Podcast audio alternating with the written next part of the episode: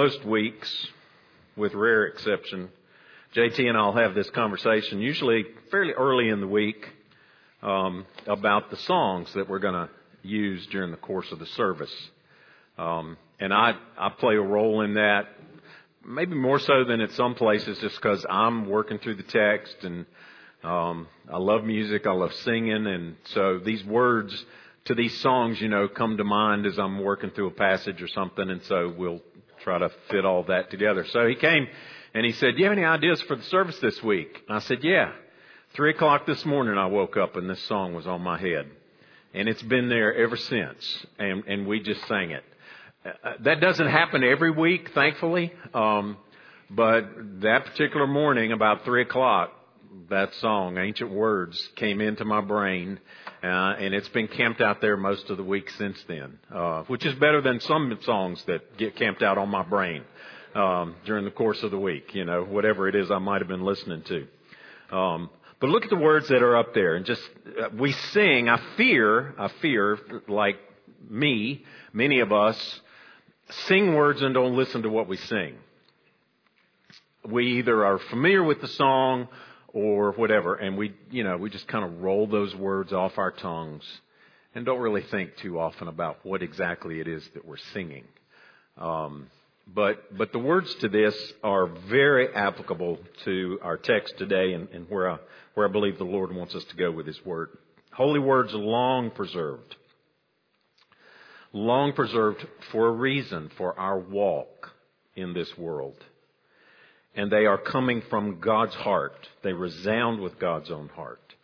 And so the prayer of the songwriter is that we will let these words impart to us words of life, words of hope, that they'll give us strength, they'll help us cope in this world, and that they'll guide us as we walk through. And as we look through God's Word, especially when we come to passages like we have before us today, these narrative passages, about battles and defeats, and there seems to be a level of brutality here that we should not be comfortable with. We read through these passages of Scripture and we go, what in the world am I supposed to do with this? You know, how, how, how does this impact my life, or how should this in some way be relevant to me and what's going on there? And then we're reminded that every word of God's Word comes to us for this purpose that we would be changed, that God would be working in us. That's our prayer every week when we come together here. The prayer is that for some, your heart would literally be changed, that God would change your heart, as Ezekiel says, take out a heart of stone and give you a heart of flesh. To trust in Christ, to turn from your sin and trust in Jesus as your Savior. To make Him the King of your life, like we're reading about King David here. That's the prayer. The other prayer is that we as God's people would recognize His authority over our lives and that we would submit ourselves to His Word and that we would seek for Him to change us and make us more like Christ. So we sing, we come with open hearts. We come with open hearts. And so that's our prayer as we come to a passage like we have before us today. So take, take your Bible and turn. We're back in 2 Samuel. We're going to be looking today at two chapters, chapter 8 and chapter 10 of 2 Samuel. Chapter 9 we'll look at, Lord willing, next week. Um, but I wanted us to look at this section. Why would we put sections, eh, chapters 8 and 10 together in the message today? What, what are we doing there? Well, to answer that question, go back to chapter 7. It's been a little bit of time since we were in 2 Samuel and looking at the life of David. I don't know if you remember, but we said 2 Samuel 7 is, is probably the most important chapter in the Old Testament. It, it, could very well be the most important chapter in God's Word in the Old Testament. As God gives us this amazing promise, as He gives this promise to David, the Lord's covenant with David. And I'd like for us to read portion of this just to help us get a context for what we're going to see in chapters 8 and 10. Okay? So these words that were long preserved for today, for our walk in this world. And so the Lord's covenant with David, all right? Follow along with me as I read starting in 2 Samuel chapter 7. Now when the king lived in his house, and the Lord had given him rest from all his surrounding enemies, The king said to Nathan the prophet, See now, I dwell in a house of cedar, but the ark of God dwells in a tent. And Nathan said to the king, Go do all that is in your heart, for the Lord is with you. You'll remember that as we've been in this, in this whole section of 1st and 2nd Samuel, we've been looking forward to the time when God would raise up that king after his own heart. And David is finally on the throne. The kingdom is finally united under his rule and his reign. He has established Jerusalem as that capital city, as that place where the government will be located, where the nation will be centered. And David looks out on everything that's going on around him and he sees, I dwell in this beautiful house and God, the ark, sits in a tent, a ragged old tent. And he wants to do something about it. And Nathan the prophet says, sounds like a good idea. Go, do whatever's in your heart. So in verse 4, that same night the word of the Lord came to Nathan. Go and tell my servant David, thus says the Lord. Would you build a house? Excuse me, would you build me a house to dwell in? I've not lived in a house since the day I brought up the people of Israel from Egypt to this day, but I've been moving about in a tent for my dwelling. In all places where I have moved with all the people of Israel, did I speak a word with any of the judges of Israel whom I commanded to shepherd my people Israel, saying, Why have you not built me a house of cedar? Now therefore, thus you shall say, to my servant David, Thus says the Lord of hosts, I took you from the pasture, from following the sheep, that you should be prince over my people Israel. And I have been with you wherever you went, and have cut off all your enemies from before you. And I will make for you a great name, like the name of the great ones of the earth. And I will appoint a place for my people Israel, and I will plant them, so that they may dwell in their own place, and be disturbed no more and violent men shall afflict them no more as formerly, from the time that I appointed judges over my people Israel. And I will give you rest from all your enemies. Moreover, the Lord declares to you that the Lord will make you a house. And when your days are fulfilled and you lie down with your fathers, I will raise up your offspring after you, who shall come from your own body, and I will establish his kingdom he shall build a house for my name, and I will establish the throne of his kingdom forever. I will be to him a father, and he shall be to me a son. When he commits iniquity, I will discipline him with the rod of men and with the stripes of the sons of men. But my steadfast love will not depart from him, as I took it from Saul, whom I put away before you. And your house and your kingdom shall be made sure forever before me. Your throne shall be established forever. In accordance with all these words and in accordance with all this vision, Nathan spoke to David. And then follow that with David's prayer of gratitude. And I'm not going to read all of that, but I just do want to point out one verse where David says, actually verse 19, and this was a small thing in your eyes, O Lord God. You have spoken also of your servant's house for a great while to come. And he says next, look at this, and this is instruction for mankind, O Lord. There are three words that I'm going to repeat often in the course of this message. Three words that I want you to just kind of keep ingrained. Maybe they'll come back into your head this morning at three o'clock. All right. Tomorrow morning at three o'clock. All right. And you can blame it on me if you want to. Those three words are going to be history, prophecy, principle. History, prophecy, principle. Psalm 2 that Pastor Jason read earlier is the most quoted psalm. Well, no, actually Psalm 110. Psalm 110 and Psalm 2 are quoted more often than any other psalms in the New Testament. Psalm 2 that Jason read, and I'll go back and refer to it in a few minutes, is kind of a, a, a guideline, if you will, a commentary on all that we're going to read in chapters 8 and 10 of 2 Samuel. Psalm 2 is history, it's prophecy. It's principle. What I just read in 2 Samuel 7 is history. It's a settled fact. It's prophecy. It's looking forward to something to come. And it's principle, meaning it's for us. There's something here for us that helps us know how to live and how to walk and, and how to respond to God's Word, to each other. So these words that I read out of 2 Samuel 7 are history. They're settled fact. I read an article a couple of years ago and I pulled it back up again just to refresh my memory a little bit from Christianity Today. There had recently been a discovery. I think this was made, um, golly, probably 15 years ago. A discovery was made of a, a a, a stone tablet, if you will, stone monument there in Israel. And I'll just read you a couple of sentences out of the article. After decades of debate, new discoveries affirming David's historic stature, stature have been discovered. The expanded evidentiary record from monument inscriptions to the remnants of ancient construction support the biblical account. It says the first breakthrough came in 1993 with the discovery of the Tel Dan stele on the Syrian border. An inscription on the stone tablet written by an Aramean king celebrating a military victory names the kingdom of the house of David. The stele dates 140 years after David's death, making David the earliest biblical person named in an archaeological record. Now, the only reason I share that with you is because what we read as history in the scriptures is not accepted as history by everybody. That shouldn't come as a shock to us.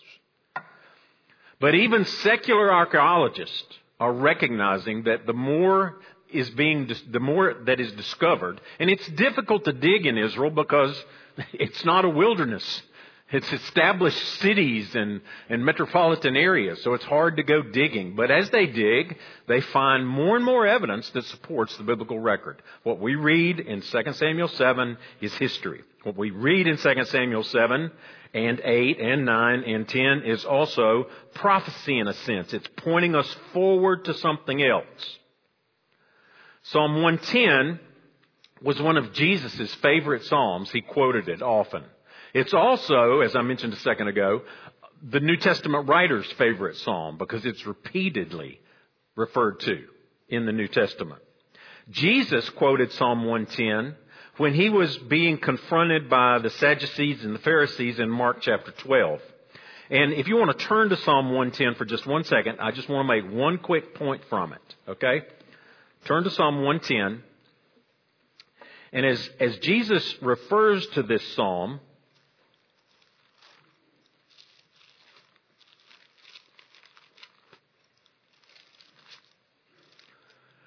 Psalm 110 verse 1, the Lord says to my Lord, sit at my right hand until I make your enemies your footstool. Jesus quotes this psalm. Peter quotes this psalm in Acts chapter 2, all looking first to David and then to Jesus. The writer of Hebrews looks to this psalm, quoting this same verse, talking about Jesus being greater than the angels, to which of the angels, the writer of Hebrews said, did God ever say, sit at my right hand until I make your enemies your footstool? Jesus looks at this and quotes it back and refers to it. And it's interesting. The Lord says to my Lord. The first word for Lord there in the Hebrew language is Yahweh. That covenantal name of God. The second name there for my Lord is the word Adonai. And Jesus has that audacity to take that title and say, that it refers to me. That he is basically saying in that statement in Mark 12, the Son of Man to come is the physical Son of David, but also equal with God, which the New Testament writers all agree. My point in all of that is that these ancient words are history, but they are also prophecy. And they are also principle.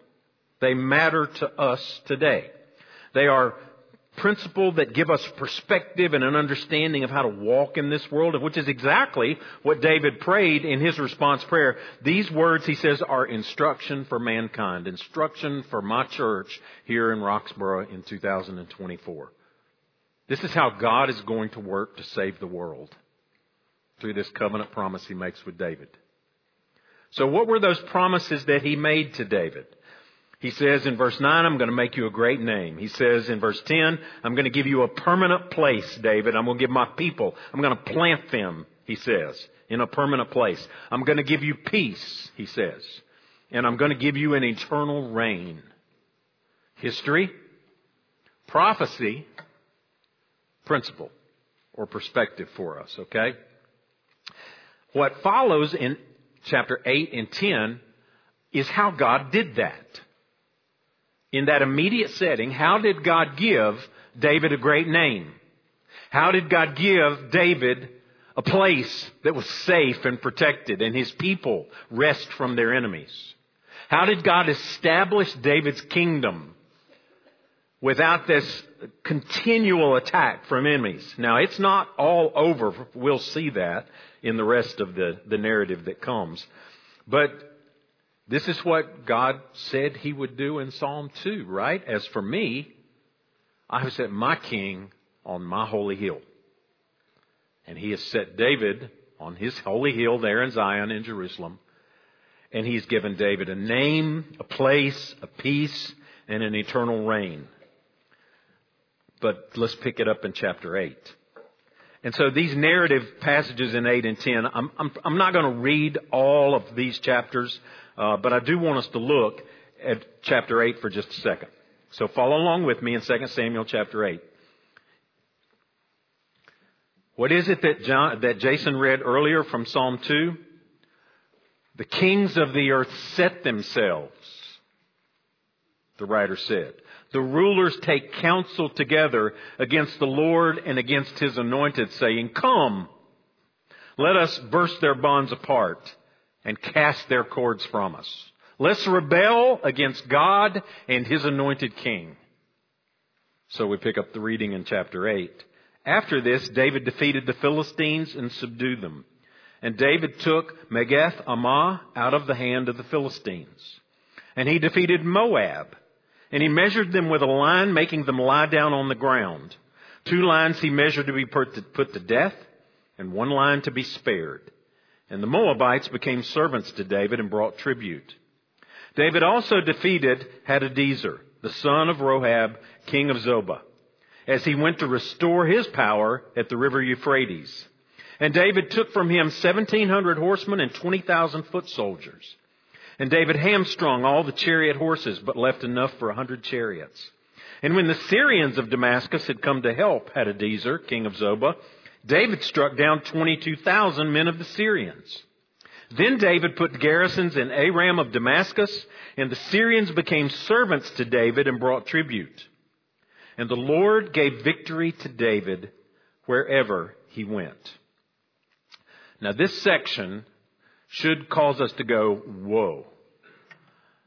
That seems pretty harsh, David.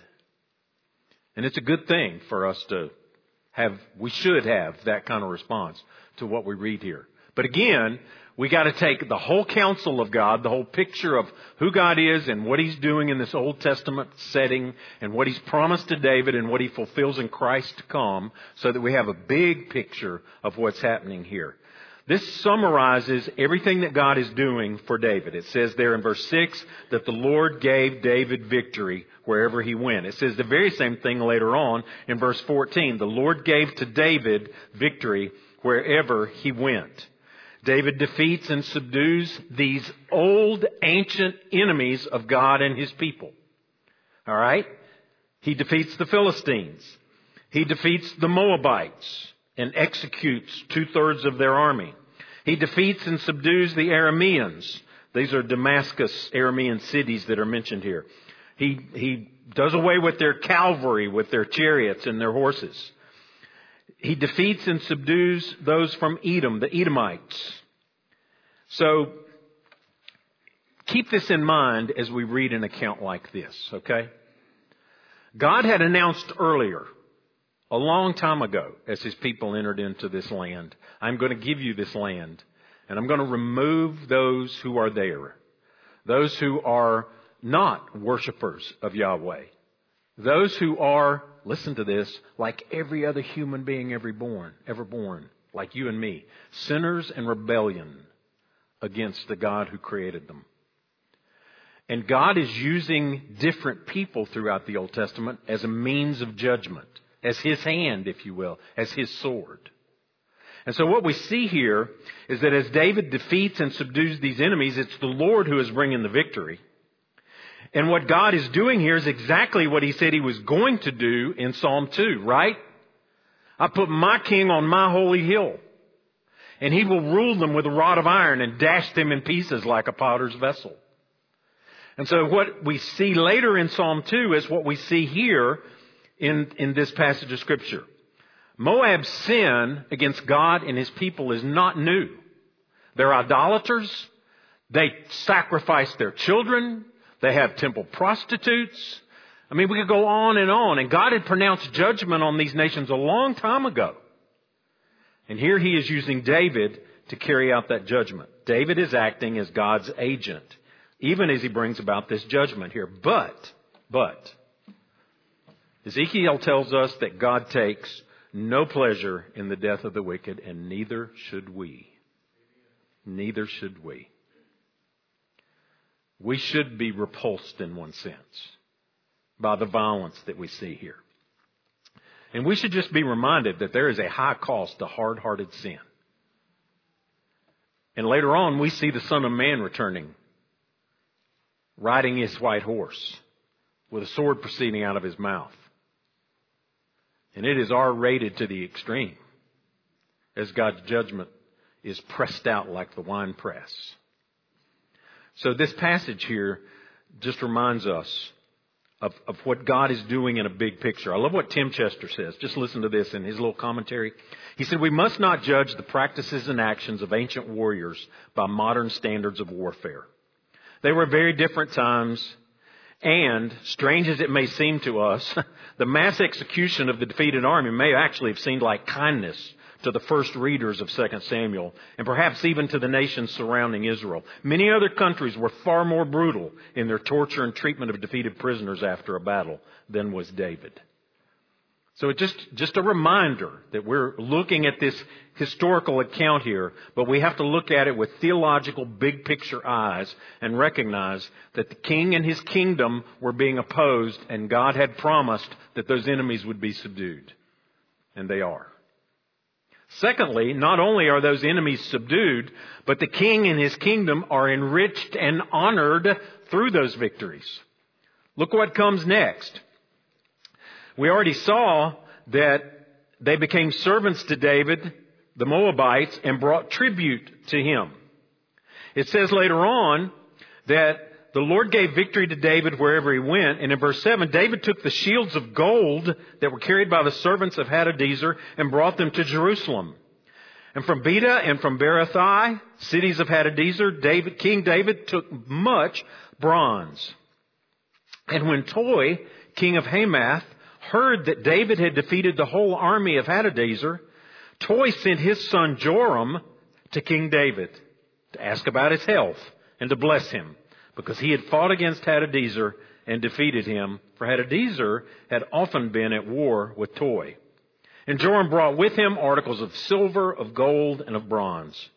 These also King David dedicated to the Lord, together with the silver and gold that he dedicated from all the nations he subdued, from Edom, Moab, the Ammonites, the Philistines, Amalek, and the spoil of Hadadezer, the son of Rehob, king of Zobah.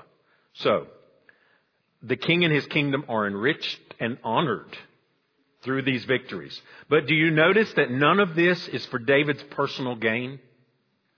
That all that came in, David dedicated to the Lord, and later on we'll see where David takes these things and gives them to Solomon for use in building God's temple. So this, this this booty, if you will, this prize from the battlefield, which was common in that day.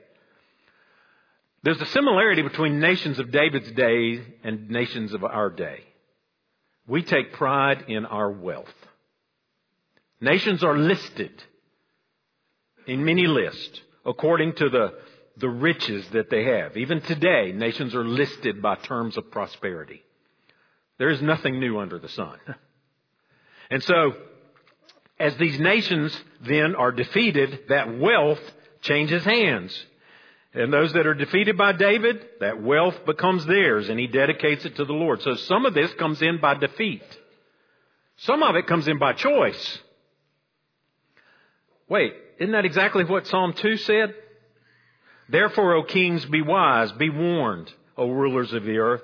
Serve the Lord with fear, rejoice with trembling. Kiss the Son, lest he be angry and you perish in the way. For his wrath is quickly kindled. Blessed are all who take refuge in him. Toi takes refuge in King David. Because the enemy of Toi is the enemy of David, so David is my friend. And that's exactly what happens here. He sees that his long enemy in Hadadezer has been defeated by David, and they come to David bringing tribute, asking about his health and blessing him. I guess is how that conversation started. So, but here's this picture of these nations bringing their wealth. Some by defeat, some by decision. And David dedicates all of this to the Lord. There's one other section here I want you to see. Look at verse 13 starting in verse 13. David made a name for himself and he returned from striking down 18,000 Edomites in the valley of Salt.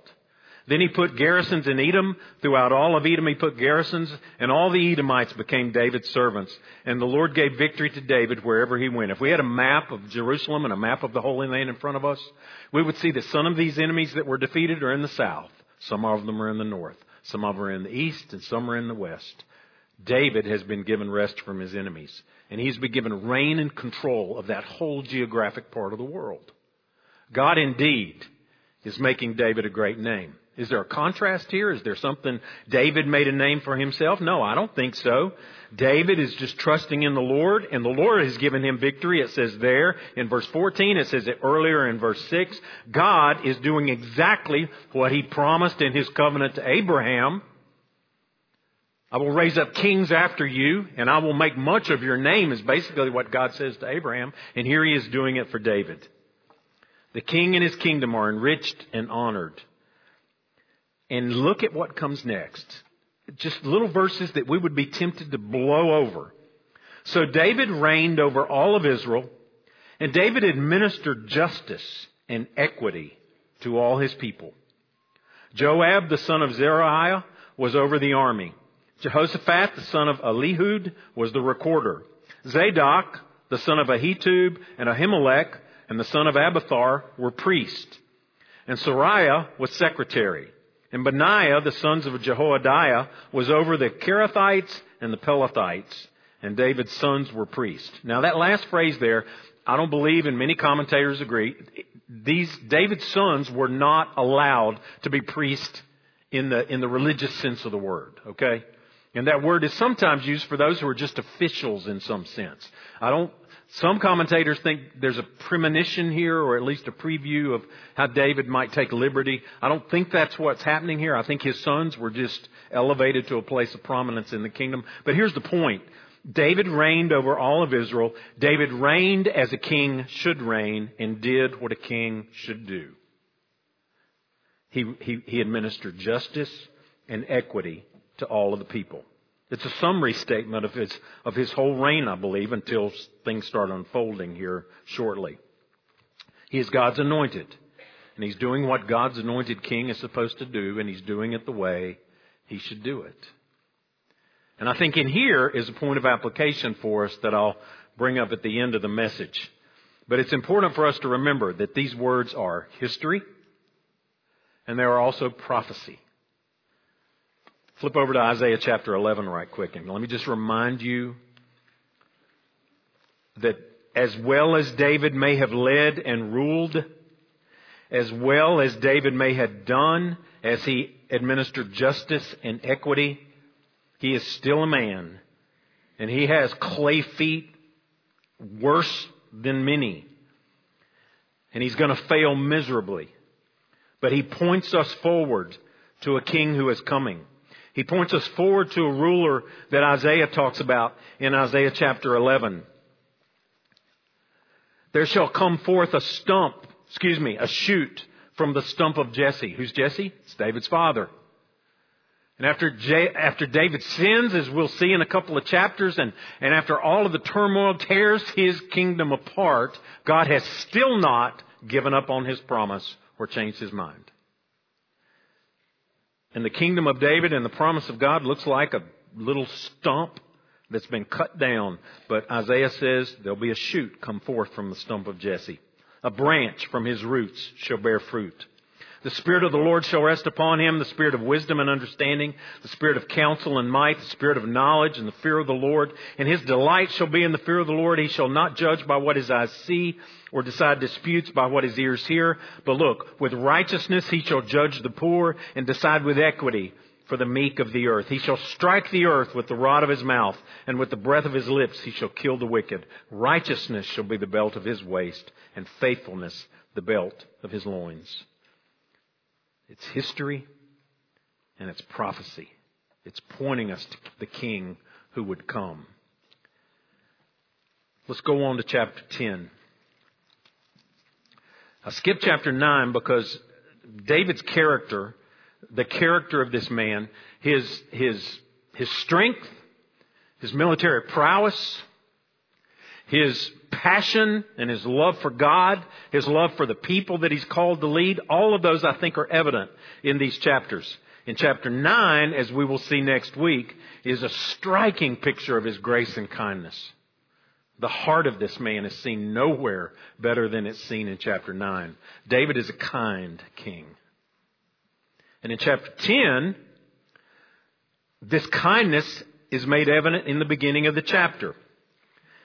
But the king and his kindness in chapter 10 are rejected again. They are rejected. I won't read the whole chapter, but follow along with me in these first few verses that help us see what's about to happen. After this, the king of the Ammonites died, and Hanun, his son, reigned in his place. And David said, I will deal loyally with Hanun, the son of Nahash, as his father dealt loyally with me. Now let's pause right there for just a second. Nahash might ring a bell in some of our minds as we think back through the history of Israel thus far. Saul did very little that was commendable. But one of the things that Saul did that was very commendable was when an Ammonite king named Nahash made a threat against a tribe of God's people. And he wanted to subdue them. And if we go back and look, I think it's in chapter 7 of 1 Samuel. Might be 6, I forget. Nahash made this suggestion, if you will. Made a, a, a proposal to the Israelites. Punch out your right eye and I'll let you live. And the chapter goes on to show us how Saul eventually comes and rescues and defeats Nahash. Doesn't say he kills him. I have no idea how Nahash went from a sworn enemy to Saul to being someone that has shown favor to David. Maybe simply in the fact that David stepped in and took over the throne that Saul had had. But I believe it's the same guy, Nahash, the king, whose name means serpent. Hmm. I remember when we preached it, we went back and we looked at, at all the way back at Goliath, who was clothed with those armor scales, and this serpent who raised his head against God's people. Well, somehow, a relationship has been restored. And when Nahash dies, and after something that he had done that had shown loyalty to David, David sent his servants. I pick up the reading again there. So David sent his servants to console him concerning his father, and David's servants came into the land of the Ammonites. So David, hearing that Nahash has died, in kindness, sends his servants to just send condolences Show honor and respect to this family as this father has died. Uh, it's amazing demonstration of kindness on David's part. It's not received well. Verse 3. But the princes of the Ammonites said to Hanun, their lord, Do you think because David has sent comforters to you that he is honoring your father? Has not David sent his servants to you to search the city and spy it out and to overthrow it? So Hanun took David's servants, shaved off half of the beard of each, and cut off their garments in the middle at their hips, and sent them away. That is not good. Okay? That is not good. Just as Nahash wanted to not just handicap the Israelites, he wanted to dishonor them. He wanted to shame them by punching out their right eye. Well, here, under the advice of his counselors, who don't believe David is legit in his concern, say, no, that's not while he's here. And so those that David sends on this mission of good faith and compassion are absolutely humiliated. They cut off half of their beard. I don't think they lowered, I don't think they raised it, cut off half of it. And then took their garments and cut them off at the hips. Dishonor in the worst way in that culture. And sent them back. And guess what? It didn't go well. Now David even shows compassion to his men. So when it was told to David in verse 5, he sent to meet them, for the men were greatly ashamed. And the king said, Remain at Jericho until your beards have grown and then return. I think that's an act of kindness on David's part. He doesn't even allow the men to come all the way back home where they would be totally humiliated. Stay away in Jericho until your beards grow back and then come home. Now, some of us would have been there a long, long time. Some of you would have been there a couple of days. Just making a manly assessment there, okay? Whatever time it was going to take, though, they were to remain there until they could go back home. David did something. I'm sure the word of it spread and people heard about it. But it says in verse 6 that the Ammonites saw something. It's interesting that they saw a stench. How do you see a smell? Well, they did. The Ammonites saw that they had become a stench to David. This was an act of war and was responded to as such. The Ammonites saw that they'd become a stench to David and the Ammonites sent, I love this. Let's go hire somebody to fight this battle that we've created. And so they do. The Ammonites sent and hired the Syrians of Beth Rehob and the Syrians of Zobah, 20,000 foot soldiers, and the king of Maacah with a thousand men, and the, and the men of Tob, 12,000 men. And when David heard it, he sent Joab and all the host of the mighty men, and the Ammonites came and drew up in the battle array at the entrance of the gate, and the Syrians of Zobah and Rehob and the men of Tob and Maacah were by themselves in the open country. And when Joab saw that the battle was set against him in the front and in the rear, he then went to putting together a military strategy. Joab being the general of David's armies. And the rest of the chapter kind of tells us how that pans out. So here's the picture. The Ammonites have done an act of war in shaming these Israelite men. And David responds appropriately in that regard by sending his army the Ammonites go out and hire all of these mercenaries to come and fight with them and for them. They divide their armies, some of them in the city, some of them in the country, and Joab sees that he's stuck in the middle. He sees that they're against him in the front and in the rear.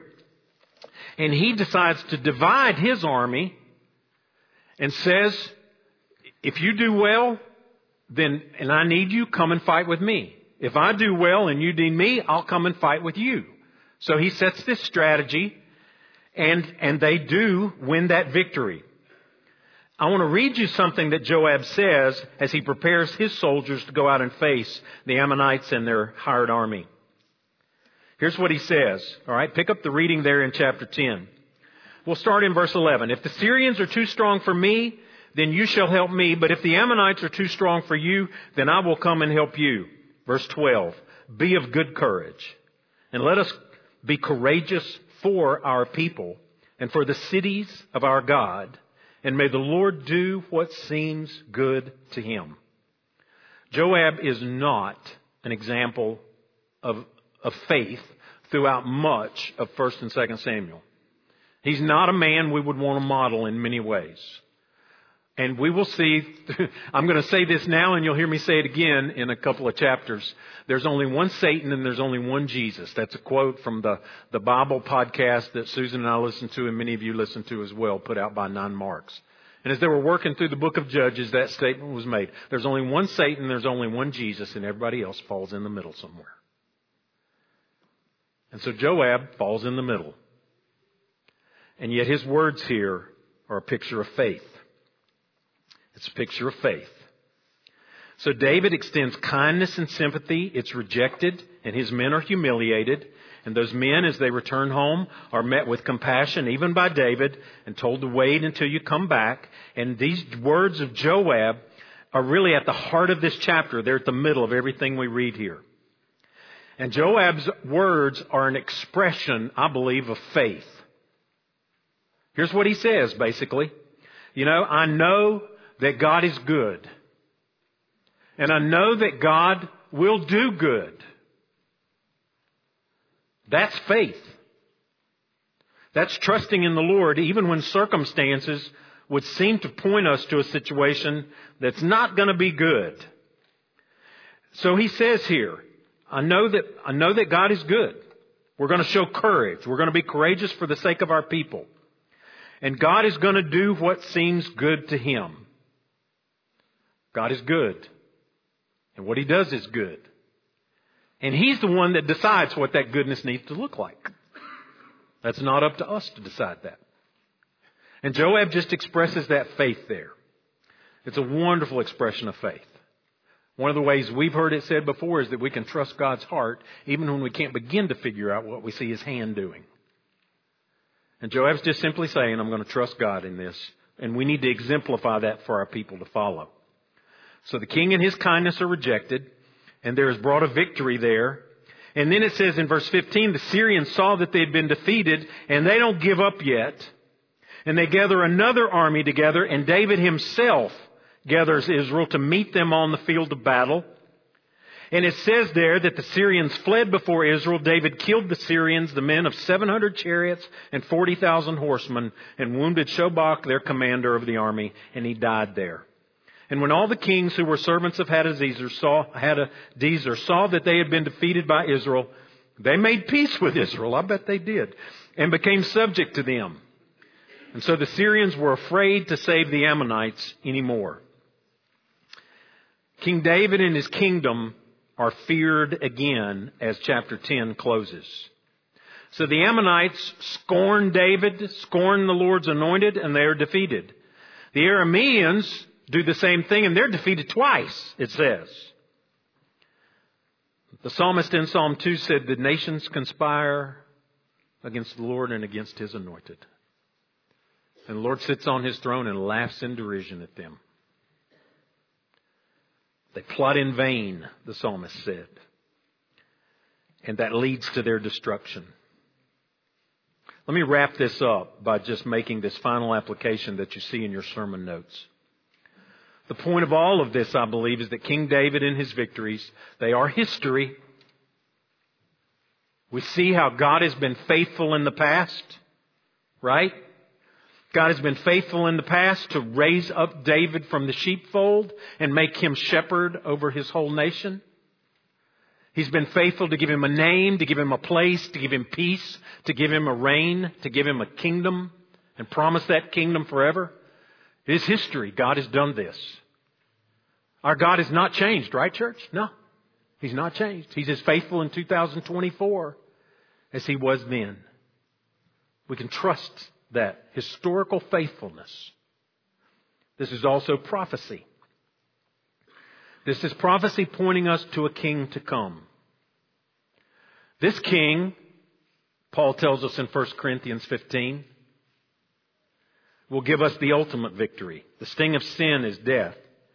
The sting of death is sin, rather. And the power of sin is the law, but thanks be to God who gives us the victory through our Lord Jesus Christ. Paul said in Colossians chapter 2, you who were dead in your trespasses and the uncircumcision of your flesh, God has made alive with him. That's with Christ, having forgiven all the trespasses and canceling the record of debt that stood against us with its legal demands. This he set aside, nailing it to the cross. But it goes on. It says, He disarmed the rulers and authorities and put them to open shame by triumphing over them it says. In Hebrews chapter 2, the children share in flesh and blood. And so the Son of David, the Son of Man, the God man, came to this world, the writer of Hebrews says, And he himself took on these same things that through death he might destroy the one who has the power of death, that is the devil, and free us from the slavery of the fear of death. This all points us to a king to come who defeats sin and the power of sin, who takes away the condemnation of sin and gives us the reception as sons of God. He frees us from the fear of death, but make no mistake, God's kindness does come to an end, right? David is not going to be the means of judgment anymore. And so while we still have the breath to draw, and while we still have the heart to respond, I think the writer, I think John tells us in Revelation chapter 19 that we need to be ready. Then I saw heaven open and behold a white horse. And the one sitting on it is called faithful and true, and in righteousness he judges and makes war. His eyes are like a flame of fire, and on his head are many diadems. And he has a name written that no one knows but himself. And he's clothed in a robe dipped in blood, and the name with which he is called is the Word of God. And the armies of heaven, arrayed in fine linen, white and pure, were following him on white horses.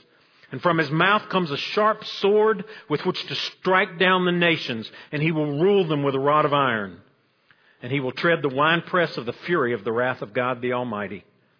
And on his robe and on his thigh he has a name written, King of Kings and Lord of Lords. That is prophecy, but it is also principle. It's principle, it's perspective. It says that we should kiss the Son and worship him, lest he strike with a rod of iron. This isn't a hellfire and brimstone sermon. This is just biblical reality. That you trust in Jesus or you are judged by him. And the kings of this earth are just a picture of kings of this earth, governments of this earth, who have from the beginning, in Genesis 3, rebelled against God just like Adam and Eve did. And God sits on his throne and laughs in derision. He is not swayed. He is not changed. He is not concerned. He is sovereign over it all. So the principles that we can walk away with, I just want to leave you with two quickly. One, again, the faith of Joab is commendable. We can trust God's heart even if we can't make a lick of sense out of what we see going on around us. God is good and He will do good. And we as God's people are called to exemplify that. The world will call it courage. The Bible calls it faith. And the writer of Hebrews says that without that faith, it is impossible to please God. So let's have that faith of Joab. Secondly, one thing that a commentator pointed out that I really appreciated the character of his king that we saw back there at the end of chapter 9, where David administered justice and equity. You and I aren't going to rule a kingdom, and we are not going to bring a kingdom about. And we are not King David. Not in any way when it comes to justice and equity. But you know what? God has placed each one of us in a place of influence. As a dad, as a mom, as a grandparent, as an employer, as an employee, as an elder in this church, as a deacon, as a teacher, as a teacher in a classroom. God has put us in places of influence where we under the reign of King Jesus, who is just and righteous. That means right and good in what he does. We are not him, but we are called to exemplify him. We're called to exhibit that pattern. And I love, I love what one commentator said. No, we're not Davidic kings, and we will not perfectly do what is just and right. But we ought to be planting kingdom righteousness in our own little plots. And whatever relationships or capacities we have. He says, Your task is not to leave doing what is just and right to David, but to peel off that kingdom ideal and stick it over your circumstances in your own life and do what is just and right with your own people. Amen. That's a good application for us from that part. Let's pray together. God, we thank you today for the historical reality of your word, for the prophetic sense that it points to so much more that King Jesus who is to come, and for the principles we can take from it. Ancient words, ever true, changing me and changing you. God, thank you that these words come from your heart. And let that word impart to us what you choose and will to do in each of our lives. And I pray that in Christ's name. Amen.